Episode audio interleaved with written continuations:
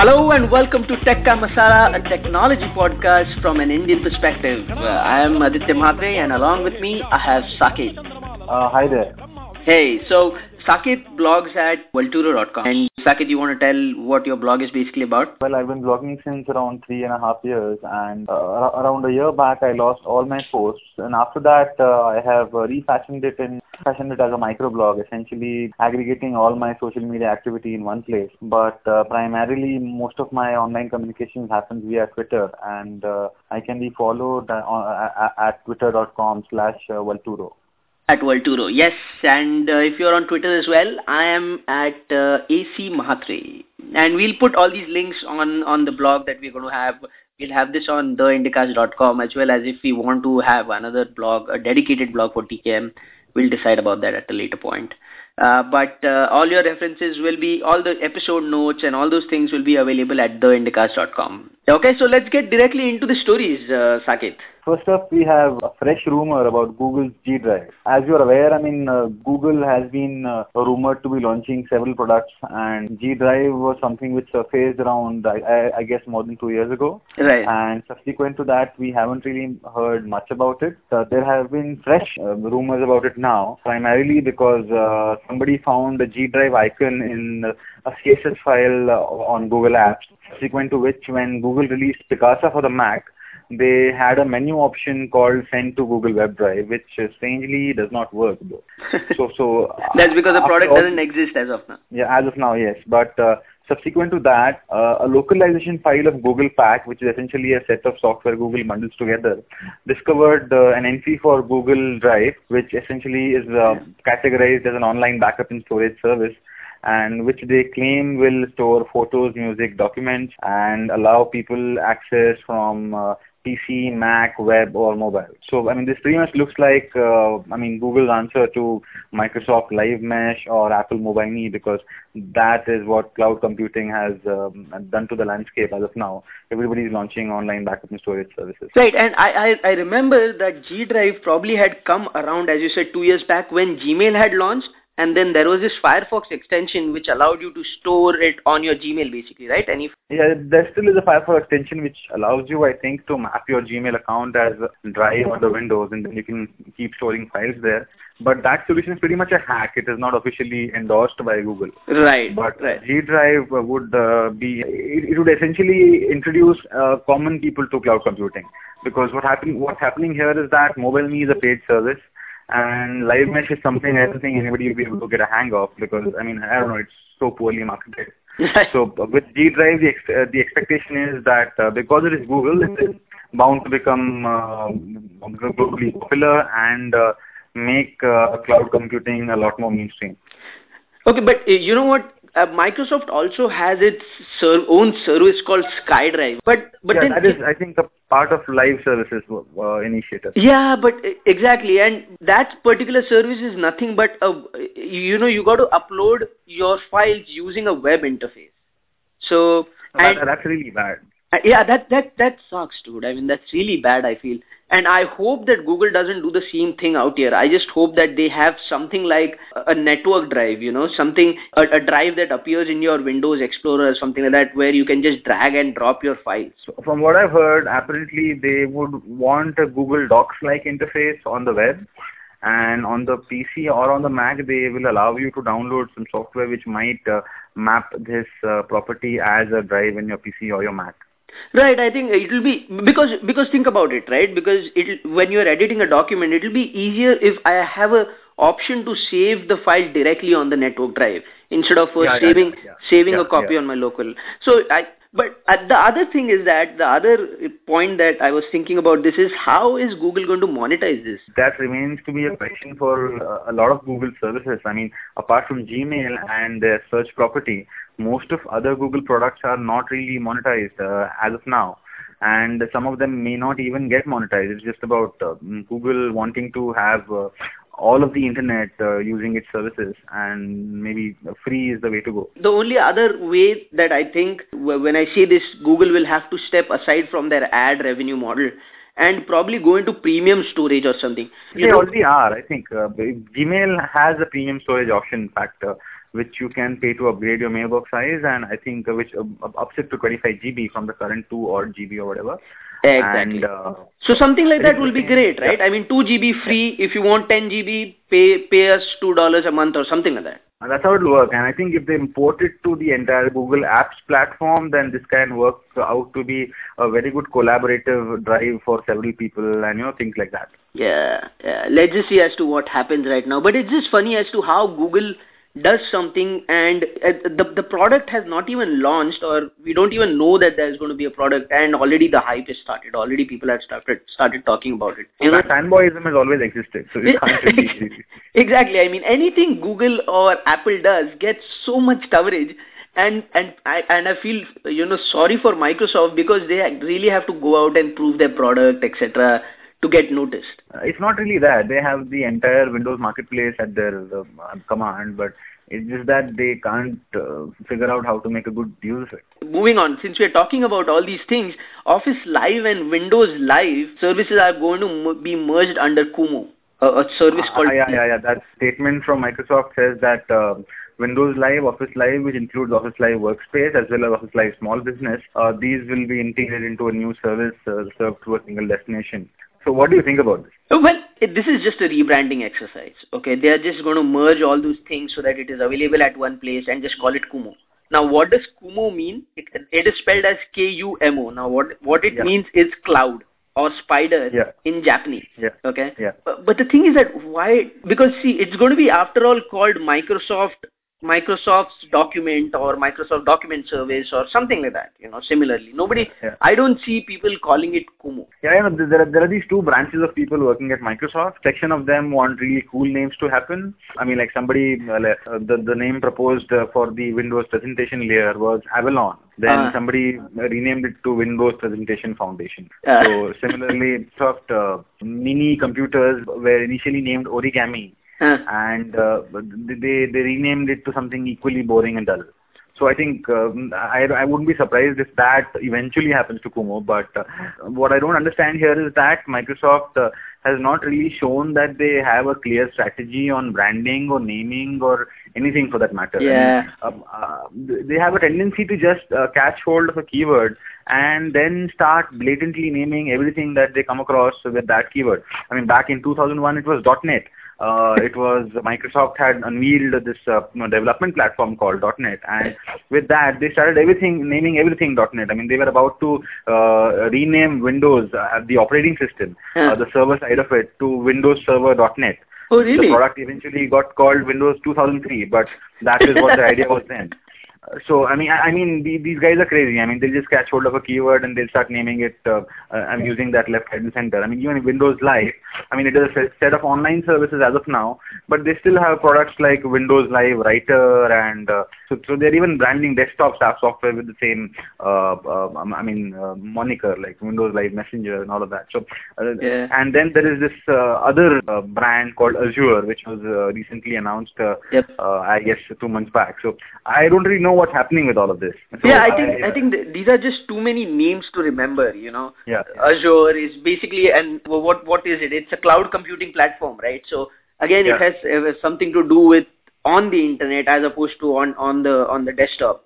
I just think these are just too many words for the consumer to deal with there. And in fact, in, interestingly, Mary Jo Foley, who writes on ZDNet, had Yeah. that said that the alternative names for the service that is now called Kumo were Bing and Hook. So that those are really bad names. yeah, those were their options: Bing, Hook, or Kumo. I'm happy that they went with Kumo now because at least it has some meaning behind it, right? How are you going to explain Bing, or how are you going to explain what Hook is? Yeah, it's a mess. It's a mess. Moving on to the next story, uh, Monster.com, the job site, claims to have lost user data. Now, this is something that isn't happening the first time. Uh, there have been at least two prior instances of this. So, Uh-huh. I mean, uh, and this is something which is very scary as well because uh, I mean like all of us trust our data to uh, I mean online providers in some or the other way. I mean we have got online email accounts, we've got online Yeah. accounts for music, photos, all of that. But I mean this here we're talking about resumes and people's career information, and this is one place where people um, try and include uh, information truthfully. So I mean I would not be so so scared if somebody uh, like uh, got my profile on let's say Last FM or Flickr because I wouldn't make that profile so serious. But I mean losing a resume means uh, losing a lot of valuable and valid information which can then be used for identity fraud. Yeah, yeah, I totally. I mean, I had not thought about this thing. Is the quality of data that uh, is stored on Monster versus any other services? Because I sign up for a lot of services online, but Yeah. that's a very valid point that you make. That that the quality of the data that Monster has is going to be the cleanest possible. It, it, it, it will be the cleanest possible and the most easily used for uh, ID fraud, things like that. Yeah. Funny part is, one the Monster also hosts another website called USA Jobs, Huh. which is uh, the official US government job site, and data from that has been lost too. Aha. And this is the third time it is happening, which is com- Yeah, totally surprising, you know. For for a company that completely depends on the data it possesses, to be so careless with it is just mind-boggling. So moving on, the we missed one of the stories, which is iWork 09, which was recently launched by Apple, um, and its bootleg copies were being pirated online via torrents and all other uh, download mechanisms, contained a Trojan file. This uh, this information was given out by Intego, a maker of virus barrier software, and uh, said that all those torrent files have uh, a Trojan in it. So be careful. And this this file was already downloaded about twenty thousand times.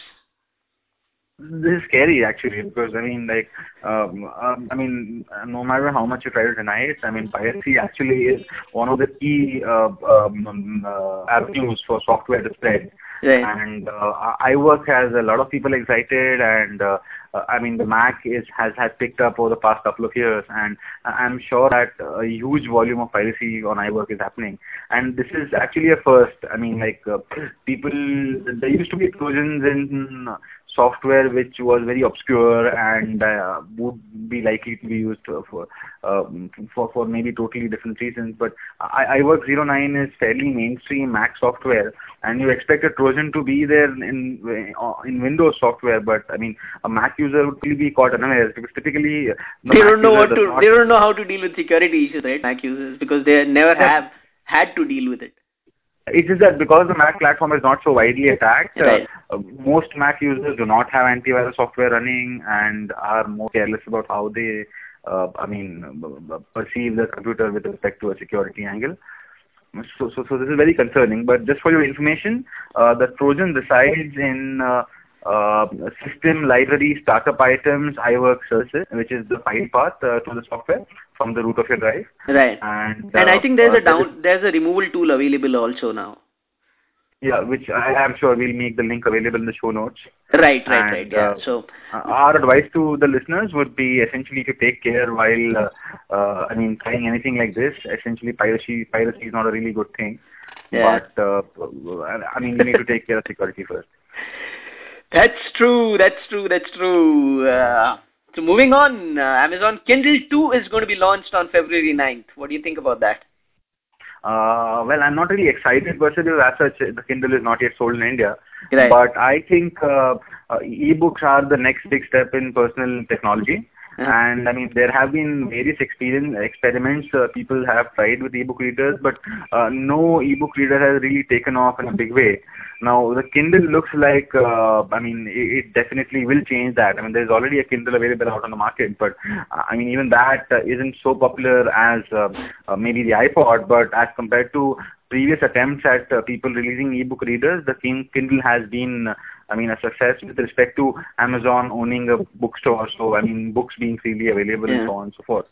So, but then I we should also we, sh- we should also remember that iPod also wasn't popular uh, immediately as it came out. I think it was a second generation iPod that really caught on and then created this huge thing.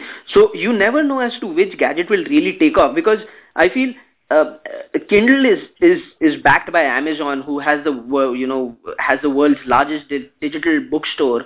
And it has the right infrastructure, I believe. It is the world's largest online store through which uh, Kindle is available, and I think no one else can sell Kindle, right? Only Amazon can.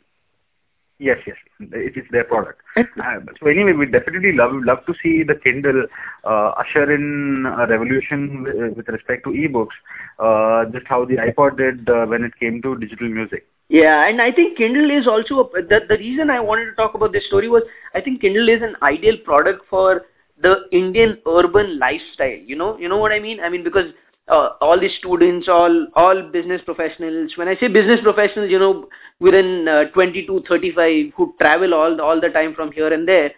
Uh, it, it's just a very handy tool to have all these reference material all books with you um, in just one easy to carry device. Because I remember when I was graduating out of college, I had yeah. I had collected about 15 to 20 you know uh, books, and when I wanted to move for my job transporting these books was a painful thing. I had to pay almost 100 to 200 dollars to get this shipped here.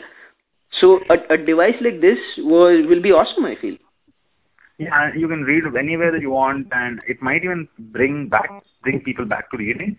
I mean, in this digital era, books have been pretty much ignored by um, right. I, I don't know people. So it's essentially a very good development. Yeah, plus plus magazine. I mean, printing is becoming so costly. Magazines are going out of uh, circulation because of the printing costs and the distribution costs going up. I think this is an ideal platform. Huh?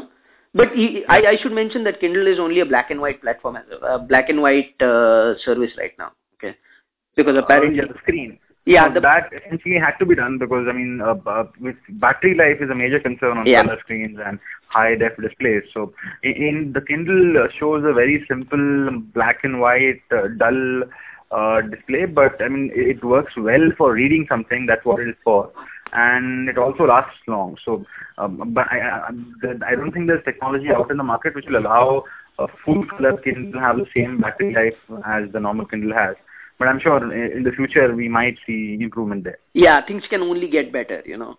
Yeah, yeah, yeah. Yeah, yeah. So, um, yeah, what what's the next story? The next story is the next story is about uh, Google actually. Uh, Google. Uh, Google again, yes. Uh, Google with their Chrome browser. Uh-huh. Uh, there's a funny thing which has happened actually. Uh, there used to be a compatibility issue with Google Chrome uh-huh. while accessing the Hotmail site. Right. Now, it appears that the issue did not rest with Google Chrome, but with Hotmail itself. So, because Google is actually, uh, Chrome is actually WebKit, and then there are so many other browsers which are also WebKit, for Safari, for example. Right. So, while Hot Hotmail was accessible in Safari, it was not accessible in Chrome. So, uh-huh. essentially, it was something which Microsoft had wrong at their end with respect to compatibility. So, instead of waiting for Microsoft to fix that, what Google started doing is uh, any uh, mail.live.com uh, URL, hmm. I mean any URL on that domain, while being accessed with Chrome, uh, Chrome will report itself as Safari. And uh, uh, so essentially they'll spoof Safari to let Hotmail think that uh, it is Safari accessing the browser that will show the site correctly and now Hotmail can be browsed well on the Chrome and so on and so forth. But it's very funny um, if you look at the fact that Hotmail is a website which is much more easier to update as compared to Chrome, which is a browser which people have to download. And that also says a lot about uh, the confidence Google has in Microsoft uh, with respect to keeping their site up to date. Yeah, but okay, and there, there were problems of about sending emails from Yahoo Mail as well. So, but you know, the, the point of view that you have presented is one way of looking at it. But from the other way, which I sh- I think we should talk about, is that didn't Google beta test Chrome before releasing it against Hotmail and uh, and all those things because they should have, right? This is I think this is a way to make Microsoft look bad in in a way that not really. Uh, in, in I a, think uh, because see, you here, are you are releasing a new software. You got to make sure that it works with all the popular sites, and Hotmail is one of the largest. Is probably one of the largest email uh, service providers out there. So shouldn't they have in the first place taken care of all these things before releasing it and now seeing that Microsoft is the bad guy because they aren't fixing their site. If Microsoft really starts fixing their site for all the products that are being launched, it's going to be tough for those guys, yeah? No, yeah, I fully understand that. but the thing here is that websites are expected to adhere to a set of web standards and so on and so forth. Yeah. I mean, the contention is that if you make your website compliant to the the current web standards, uh, every decent browser worth its salt, and I do not include IE here, should be able to uh, render that site correctly. That's true that you know Microsoft has not been very uh, has not been very standards compliant. That is all those W3 uh, standards, I guess. That is the one that you're talking about, right? Yeah, yeah, yeah. Yeah, yeah. yeah point well taken. But I, I still feel that they should have done this in their alpha tests and all those things. They should have taken care of all these things internally. And there is no reason about making a public statement saying that Microsoft doesn't allow our software. So this is the way we are going to go into it. I'm a very conspiracy theory sort of a guy and uh, yeah, yeah, yeah, it yeah, sounds yeah. like that. Yeah. You're talking more about Google actually and about conspiracies. There's a very vague rumor which states that Google might cut 5% of its engineering staff. Aha. Now, now you is- know the recession has really hit when Google starts laying people off, right? 300 people uh, is what 5% of Google's engineers would work out to be. But considering that Google would lay off 300 engineers, it also assumes that uh, other people would get laid off and then the total number would be something like a 1,000 rather than a Yeah. 300. I think the engineering staff is the keyword here because engineering is their key unit within Google itself. And if you start uh, laying those people off, because the first thing that you do is lay off the legal staff or the marketing people or the support staff and then go and talk to your engineers and which is what is happening here. Yeah, Google ne- never really has had serious layoffs. I mean, even the 100 or so layoffs that they had earlier were recruiters, essentially people responsible for hiring more people. Understand? And, and, and hence, uh, you are not going to hire any more people in this season. Yeah, Might, exactly. might as well lay off the recruiters. and which this this this rumor follows Microsoft, uh, who has already laid off around, who announced that they'll be laying off around 5,000 people, and has started with the first batch of uh, 1,500 uh, layoffs. Yeah, yeah, yeah. So Uh, there's another rumor associated with this, which states that uh, Microsoft laid off people through an email which could not be printed or forwarded and Hmm. was heavily encrypted. uh, moving on to the next one, Yeah, there's more bad news. there's more bad news, and it just won't stop coming in. Yahoo is shutting down its briefcase service, probably one of the oldest service that Yahoo has. And um, I remember accessing briefcase service using my 56k dial-up modem and trying to upload documents out there. Funny enough, when cloud computing is going big time and Google is launching Google Drive and Microsoft has got Live Mesh and Apple has got Mobile Me, Yahoo, which was ahead of everybody's game with a cloud computing storage product back in 2000 or I don't know 2001, Yeah. Has to close it down now time. when things are actually heating up, these guys want to go off the offline. Yeah, yeah, yeah. And, and I think this is one of the things that uh, Yahoo's brand new CEO, Carol Bartz, has decided to do, right? Yeah, yeah. Bartz recently shot down a Yahoo initiative to launch a competing product to the iPhone and the Android phone. Aha. So, I mean, she, she just said nothing doing. I mean, let's get out of this mess first and let's not uh, do anything new. I think, yeah. So Carol Bartz, she was earlier the CEO of, is that architecture software? AutoCAD. AutoCAD, Autodesk. Autodesk, who, who has the product AutoCAD, and she was suppo- she supposedly revived the entire company. And she is, Yeah, yeah. She, she's a person who gets the company together and gets the company working well again. You know, she's not known to be a person who, who drives innovation or creates new products. She just cleans up the mess. Personally, I think uh, Yahoo as a brand, I wouldn't like to see them go go down. So, It- Bartz or no Bartz, I'd like them to stay afloat. And if Carol Bartz can do something to keep it all together, I, I think um, uh, more power to her. Yeah, see, Yahoo, Ya- i- i- Yahoo is like a grandfather, right? You n- nobody likes l- losing their grandfather because they are nice and all those things. Yahoo is one of the oldest companies on the internet, so nobody would like Yes. to see them go. Well, uh, moving on, there is another social network uh, which has launched, but unfortunately, you will not be able to sign up for it. Okay? It, Yeah, this is uh, a private social network, as it were. yeah, this this is awesome though, and uh, it's it's called Welcom. W E L C O M. Yeah, it was launched at the World Economic Forum at Davos. It it is something like a Facebook, but only for important people. Who, who decides who is important enough? Ah, I know that is. I probably that is decided by World Economic Forum themselves. You know, all these. Okay.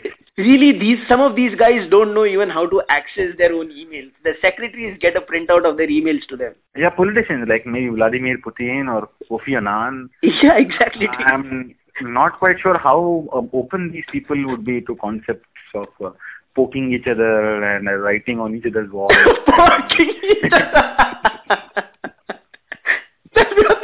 Sending vampire bites. yeah, vampire bites. or, or offer a, a, a, beer or something like that.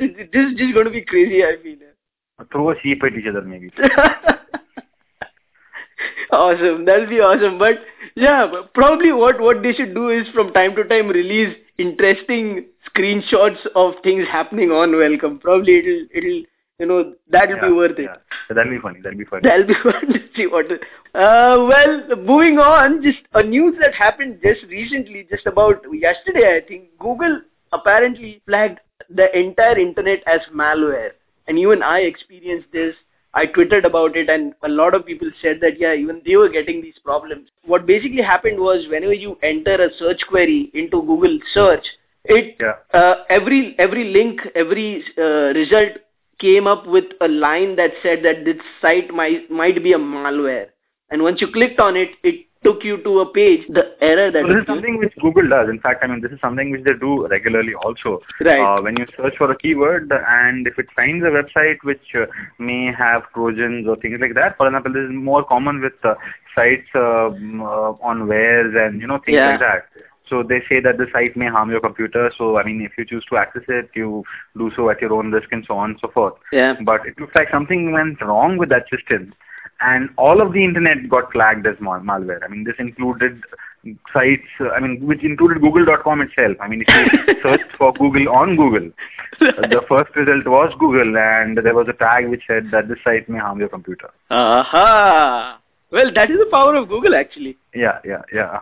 Yeah, okay. In another thing that went wrong, or probably it's it's not gone wrong, but Nielsen blocks the reply all button on the Outlook across their own company system. What do you think about that? Yeah, I think there's more background on this. Nielsen, which is essentially a research company, after uh, what they claim was years of research, uh, they kind of uh, discovered that uh, the problem with the bureaucracy is people doing, uh, people replying to everybody, marking a lot of people in the mail, and then uh, reply all after reply all, essentially creating a mess on the company's servers. Yeah. So what they've done is uh, they have declared, a, released a statement which states that uh, the reply all feature in Microsoft Outlook, which is the company email software, uh, shall be disabled henceforth. Uh-huh. And anybody who wants to include uh, people will have to carefully uh, include them by hand rather than just uh, doing the reply all. Right, and and an and an email was sent by the CIO at Nielsen saying that it reduces productivity and also creates a, a storage issues. And I think the storage issues is the key word uh, out there. They're they're probably you know trying to save some money on the storage costs by avoiding storing multiple copies of the same file. You know, Yeah, so- maybe they send a lot of attachments and it might end up, uh, I, mean, I mean, imagine like a 1 MB attachment Huh. being forwarded like 15 times over. That's like, uh, and many such emails being sent out every day. Yeah, exactly. So I I think that that is the main driver. That is the main driver behind this initiative. And I personally agree to the uh, redu- reduction in productivity because there are sometimes people just abuse this system like crazy. They just reply all saying, and I'm in no way connected to whatever is being said in the email. So I think it was a really interesting move here. Yeah, now when I come to think of it, even I'm sick of being marked on every email that I get at work. So, yeah. I, I hear these people. Co- coming coming back to something that is happening in India, 3G services may soon be available in India, in Delhi to be specific. Uh, well, I don't know how reliable the story is because I mean this is something which was uh, this is a story released on January 16th, uh, which Right. stated that uh, 3G will come to Delhi in 10 days. Uh, and there is no uh, 3G now- yet, huh? Yeah, your 10 days are already passed, and as by the looks of it, there is still no 3G.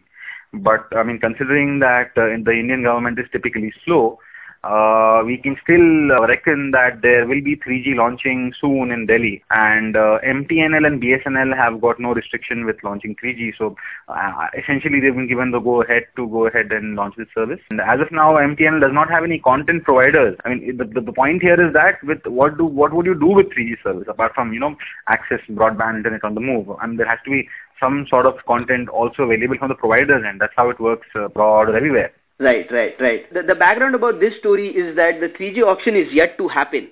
But MTNL and BSNL, being public sector companies, don't need to participate in the auction and get a head start of six months or something like that before the private companies enter the market. Unfortunately, they haven't been able to launch the service as yet.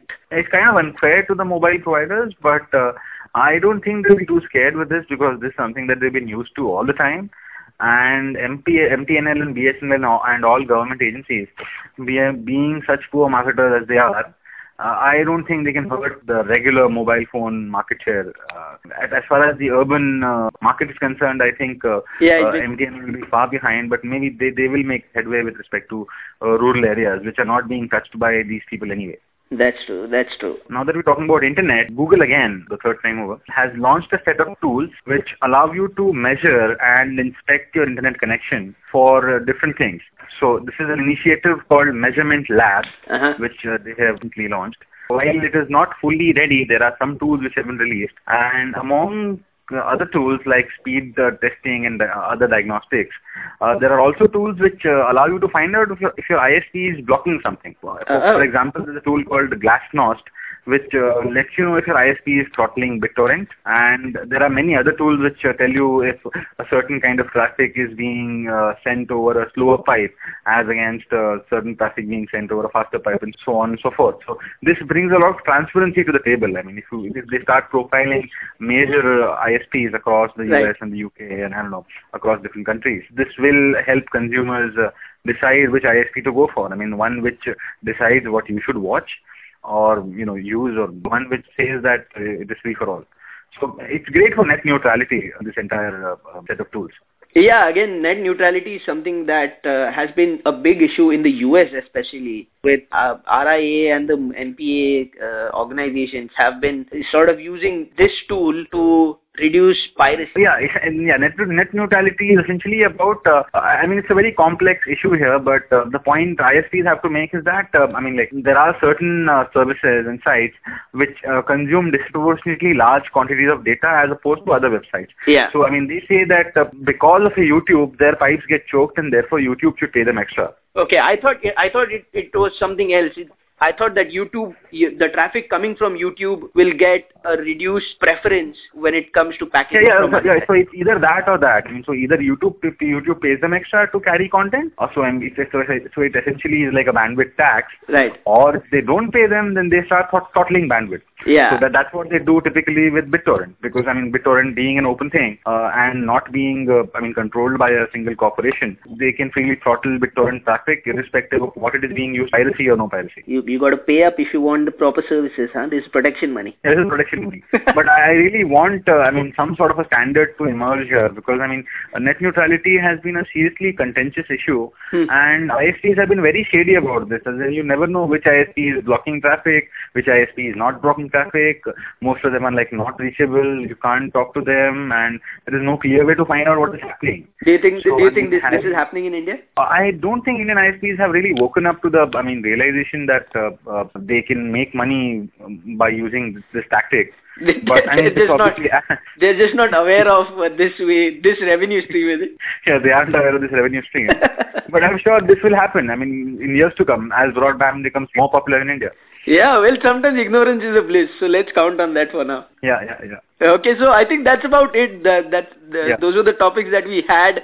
Let's see, let's see how people respond to this. Hope uh, people like. Let's uh, and we are going to do this on a weekly basis, right, Saket? Yeah, I think we'll do this every Sunday. So uh, you should look out to a new Tekka Masala podcast uh, at the beginning of every week and uh, be updated on what happened uh, across the technology segment uh, for the past week. That's awesome. That's awesome. And next time onwards, we'll also try to get, cover a few more India-centric stories. Right now, I mean, these stories were Google, Microsoft, Yahoo related, which are accessed globally. Probably one of the things that we'll start doing is talk about some of the new uh, startups in India or something like that. I don't. We'll just see how the podcast evolves over time. Yeah, I'm sure the content of this podcast would uh, definitely be shaped uh, over a period of the next couple of weeks, and we might have a clear offering uh, available after that. Yep. Uh, so that's about it. Don't forget to comment on our website and also subscribe to this podcast via iTunes or via Google Reader or what, whatever you use. And make sure you tune in every week. That's about it from my side. Bye bye. Thank you, everyone.